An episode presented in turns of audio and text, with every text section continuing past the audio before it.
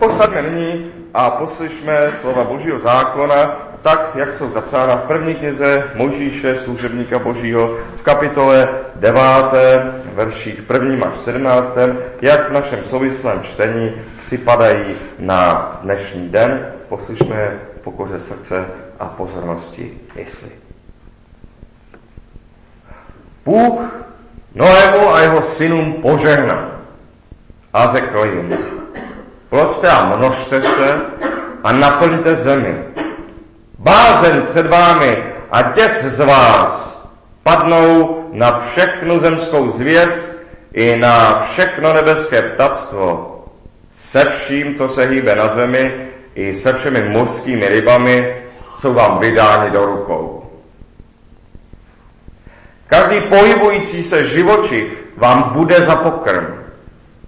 Jako zelenou bylinu vám dávám i toto všechno. Jen maso oživené krví nesmíte jíst. A krev, která vás oživuje, budu vyhledávat. Budu za ní volat odpovědnosti každé zvíře i člověka. Za život člověka budu volat odpovědnosti každého jeho bratra. Kdo proje krev člověka, toho krev bude člověkem projita. Nebo člověka Bůh učinil, aby byl obrazem Božím. Vy pak se, mlož, vy pak se ploďte a množte, hemžete se na zemi a množte se na ní. Bůh řekl Noému a jeho synům, hle, já ustanoví smlouvu s vámi a s vaším potomstvem, i s každým živým tvorem, který je s vámi, s ptactvem, s dobytkem, i s veškerou zemskou zvězí, která je s vámi, se všemi, kdo vyšli z archy, včetně zemské zvěze. Ustanovuji s vámi svou smlouvu. Už nebude vyhlazeno všechno tvorstvo vodami potopy a nedojde již k potopě, která by zahladila zemi. Dále Bůh řekl, toto je znamení smlouvy, jež kladu mezi vás a sebe i každého živého tvora, který je s vámi pro pokolení všech věků. Položil jsem na oblaku svou duhu, aby byla znamením smlouvy mezi mnou a zemí. Kdykoliv zahalím zemi oblakem a na oblaku se ukáže duha, rozpomenu se na svou smlouvu mezi mnou a vámi i veškerým živým tvorstvem. A vody již nikdy nespůsobí potopu ke zkáze všeho tvorstva. Ukáželi se na oblaku duha, pohlédnu na ní a rozpomenu se na všechnu věčnou smlouvu mezi Bohem a veškerým živým tvorstvem, které je na zemi. Řekl pak Bůh Noému, toto je znamení smlouvy, kterou jsem ustanovil mezi sebou a veškerým tvorstvem, které je na zemi. Amen. Tolik je slov Božího zákona, posaďme se.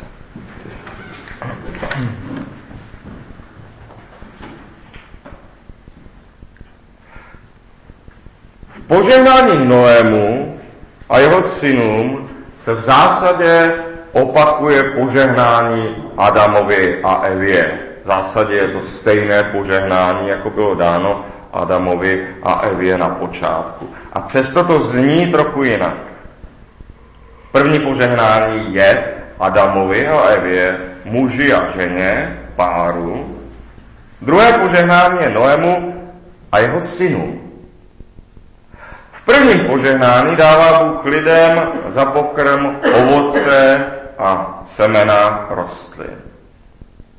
V druhém dává člověku za pokrm i každého pohybujícího se živočicha. V prvním požehnání mají lidé nad všemi tvory panovat. V druhém mají ve tvorech budit bázeň a děs. V prvním požehnání je jediné zakázané ovoce stromu poznání. Ve druhém tím zakázaným je krev, která oživuje. Přitom se vlastně na prvním a druhém požehnání věcně nezměnilo nic. První příkaz, který se zde dokonce dvakrát opakuje, první příkaz lidem stále zní, ploďte a množte se a naplňte zemi.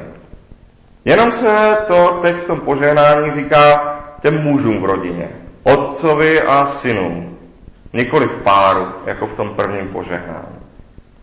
Protože znovu zabydlet a zúrodnit potopou zničenou zemi si bude na prvním místě žádat především fyzickou sílu a prostě robustnější stavbu těla.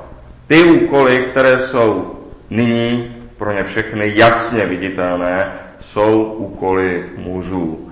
A to ještě úkoly mužů nutně spolupracujících. Nutně spolupracujících i napříč generacemi. Jsou to úkoly pro více mužů, ne pro jednoho. Takže, ať bychom sami dovedli říci mnoho pěkného o roli otce a matky v rodině a měli bychom úplnou pravdu, eh, v situaci po potopě je třeba říci stručně, jasně a k věci, pokud táta nezorá, rodina prostě nebude. A o dalším se dá pak mluvit potom. I podle prvního požehnání měl člověk panovat nad zvířaty. V druhém je však třeba upřesnit, bude nad zvířaty panovat skrze bázeň a děs. To totiž platí, když žijete se zvířaty dnes a denně, když žijete blízko zvířatům a blízko přírodě. Pak chcete, aby se vás bál. Tehdy to totiž začíná být kdo z koho. Najděte běžného člověka v našem převážně městském eh, světě, najděte běžného člověka, který by neviděl rád třeba srnku. Srnka je krásný, ušlechtilý a plachý tvor a myslím, mají rádi všichni. Proto budeme nejspíš zaraženi, když uslyšíme, jak o srnkách mluví ten, kdo bydlí blízko lesa. A komu srnky chodí spásat zeleninovou zahrádku a okrasný záhonek. Bude mluvit s velikým hněvem a byl by raději, aby se mu srnky opravdu drželi dál od zahrady, aby u nich panovala ta bázeň a děs před člověkem, protože si nějak ku podivu poradí i s plotem, když v noci přicházejí. Ve světě, kde je to kdo z koho, má člověk prostě vždycky přednost. Řekněme, že vám spasená mrkev nebo obilí pak chybí pro děti. Že není obchod, kde byste si to mohli koupit. Není nějaká jiná země, ze které by se to mohlo dovést. Ale vám to, co zvěř spásla, chybí pro vaše vlastní, třeba pro vaše děti. A nemáte víc, než v tom roce vypěstujete. Kdo by nechal kvůli srnce strádat vlastní dítě? Kdo by snášel být jenom malou šanci, například, že mu dítě na borůvkách sežere medvěd, kdyby, řekněme, to nebezpečí bylo třeba jen 10-15%, kdo by si řekl, tak děti běžte, máte 85% šanci na to, že se vrátíte. Nikdo samozřejmě. A nebo to vezměme obráceně. Komu, eh, komu bych já sám chtěl, aby lidé dali přednost? Mně nebo medvědovi? Raději bych se držel lidí, kteří dají přednost mně, člověku, před medvědem či vlkem. U nás utvrzuje tedy v tom, co sami cítíme. Člověk má přednost před jakýmkoliv stvořením. Lidé první a pak se můžeme bavit dál. Aby se ostatně zvířata nebála když je člověk nyní, kromě zelených bylin, výslovně oprávněn, výslovně oprávněn i jakékoliv zvíře sníst. Jak to bylo s masem před potopou, těžko soudit.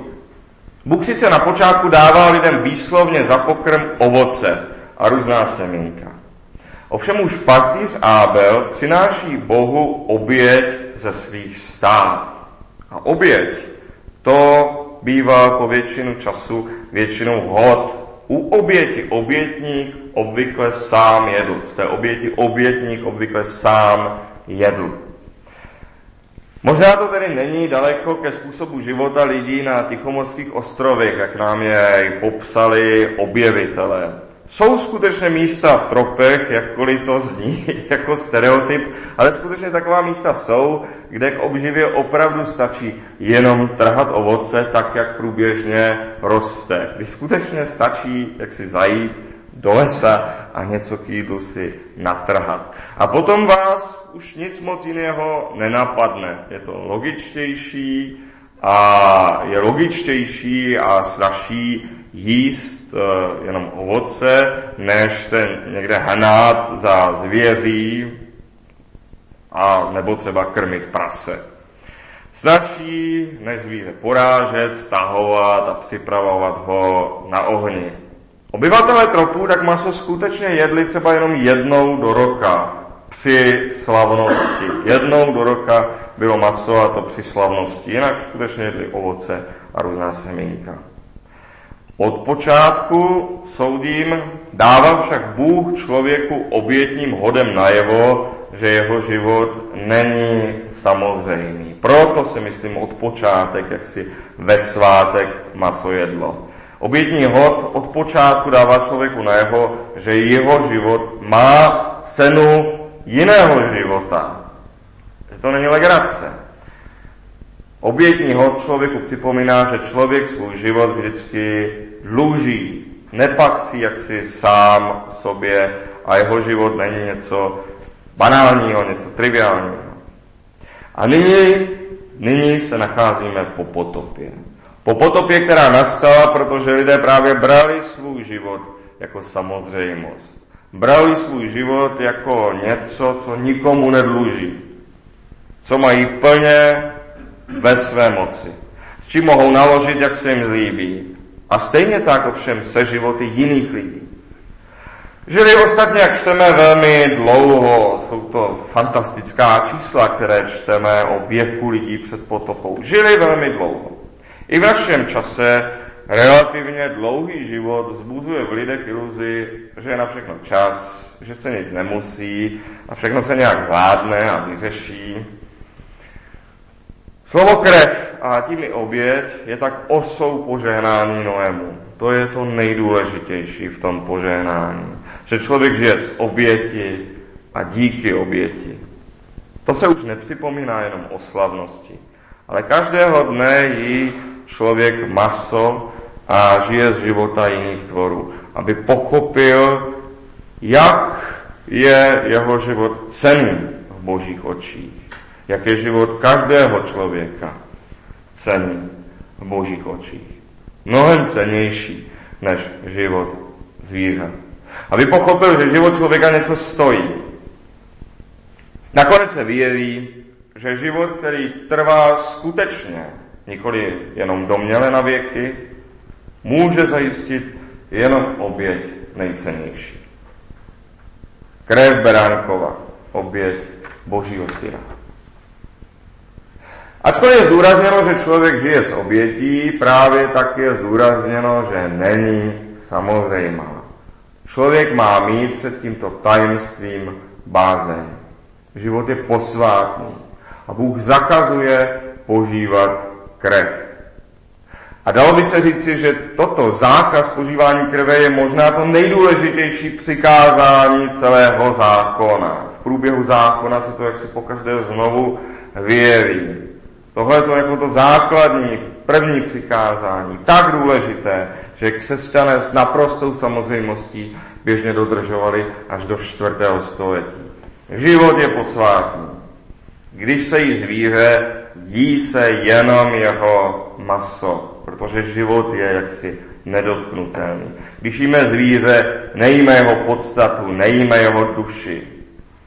Duše zvířete.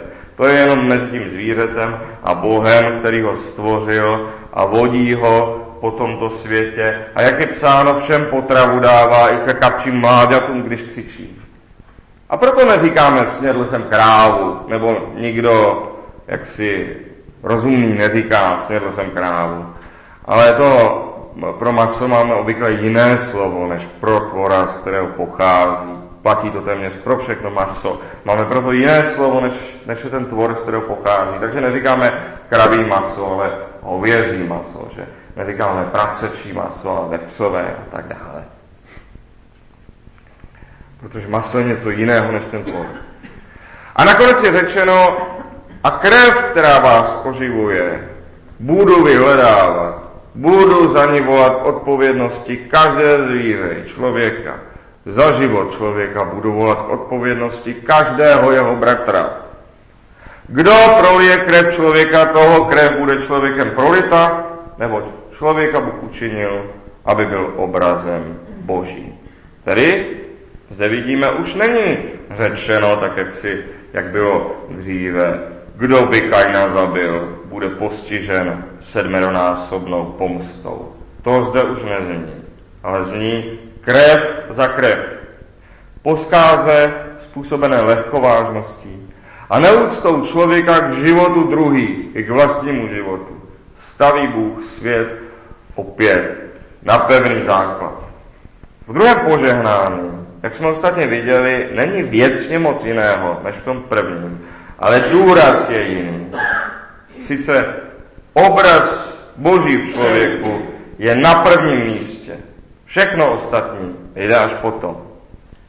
Základním zákonem světa se v tomto místě stává krev za krev, život za život. Tam, kam nepřináší pokoj Bohem ustanovená vláda, řádné zákony a řádné soudy, tam se svět tomuto pravidlu pravidelně vrací.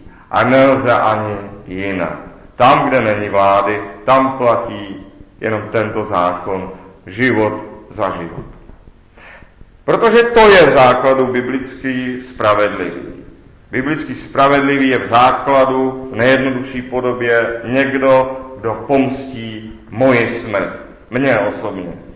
Je to někdo, komu je můj život tak drahý, že mě nemůže nechat zmizet ze světa jenom tak. Je to i někdo, komu není jedno, že bych třeba zmizel ze světa. A lidé kolem mě to vědí. Vědí, že by jim jenom tak neprošlo, kdyby mne o život připravili. Že se pak budou muset do konce života ohlížet. Nejde-li náhodou mstitel. Mstitel je někdo, kdo činí můj život cený i v očích těch, kteří mě nenávidí. Kdo činí můj život cený i v očích těch, kteří by jinak nechtěli. Vyšlo by je příliš draho mě zahubit, vzít můj život.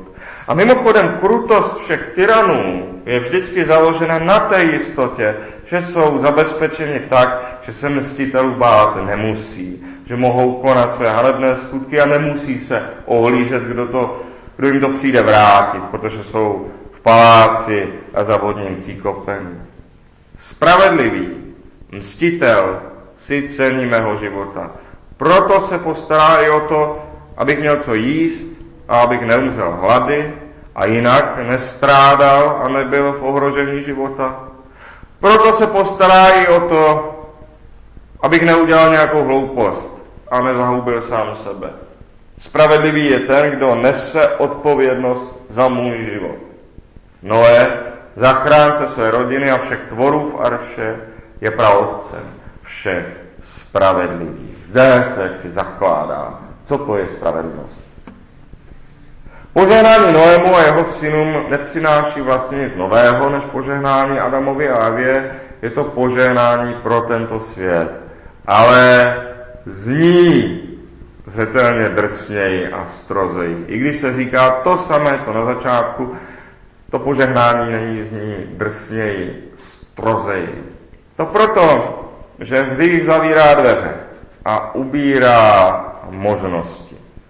A z mnoha věcí, které předtím byly možné, činí nemožné, z mnoha věcí, které předtím byly možné, činí nutnost. A tak se toto požehnání úžej soustředí na základní podmínky zachování života. Na to, že když se věci hroutí, je nutné, aby tu byl někdo, kdo uchrání holý život sebe i druhých. Což jsou vždy těsně spolupracující muži, jako například hasiči. Soustředí se na to, že život člověka je vždycky víc než život zvířete a člověk je vždycky víc než příroda. A soustředí se ovšem na to, že život se neobejde bez obětí, že život se Život, který za to stojí, se nedá žít bez obětí. Což si můžeme přeložit i tak, že aby žil člověk dobře, musí nutně sám sobě v životě někdy i některé dveře zavřít, aby se jinými mohl vydat. Člověk nemá pořád všechny možnosti, ale stále se vybírá vlastně z méně a méně možností, kým skutečně bude, pokud se tedy vůbec někým má stát. Někde pod povrchem má život na této zemi stále stejné základy, i když tady to je, jsou taková slova až na kost, samá krev a další věci od někud z dávno věku. Tak přece život na této zemi má stále stejné základy, jak si stále stejnou kostru, stále stejné kosti. Život má svou šířku a své výšiny, které více slyšíme v tom požehnání v ráji. Přínos muže a ženy, rozumné nakládání s přírodou, porozumění pro tvory. Že člověk obraz Boží může i znamenat, v čem všem se může rozvíjet a v čem všem může růst, jakou všechno blaženost může zakusit, protože Bůh je dokonale blažený. I to může znamenat, že je člověk obraz Boží možnost. Ale pokud nabudeme dojmy, že už žijeme v ráji, pokud pro pohodlnost zapomeneme, kdo nás stvořil, a že žijeme z oběti jeho syna, pokud lidé přestanou jeden s druhým jednat s úctou a sami, dodejme, přestanou být hodně úcty, pak přichází rozpad a přichází cosi podobného potopě. Ne už světová potoba, ne už zkáza celého světa, eh, protože Bůh nás znamením duhy ujistil, že ta již nepřijde, ale přichází návrat k základním pravidlům společnosti, které právě zde Bůh nastínil. Návrat k zákonům přežití a zachování lidského života. A čas, kdy hlavní osobou v našem životě je krevní mstitel. Ten, kdo případně prolije krev toho, kdo prolil naši krev. Proto jednejme jeden s druhým se skutečnou úctou a mějme skutečné porozumění jeden pro druhého, aby nám byl zachován pokoj a hojnost tohoto času. U každého člověka pamatujme, že i za něj Kristus zemřel. A pamatujme, že pod líbivým povrchem podstatou tohoto světa stále zůstává to, co dovede zachránit a udržet holý život. A sloupem tohoto světa zůstávají spravedliví, kteří berou zodpovědnost za život druhých na sebe a nemluví o tom, protože je to pro ně samozřejmá povinnost.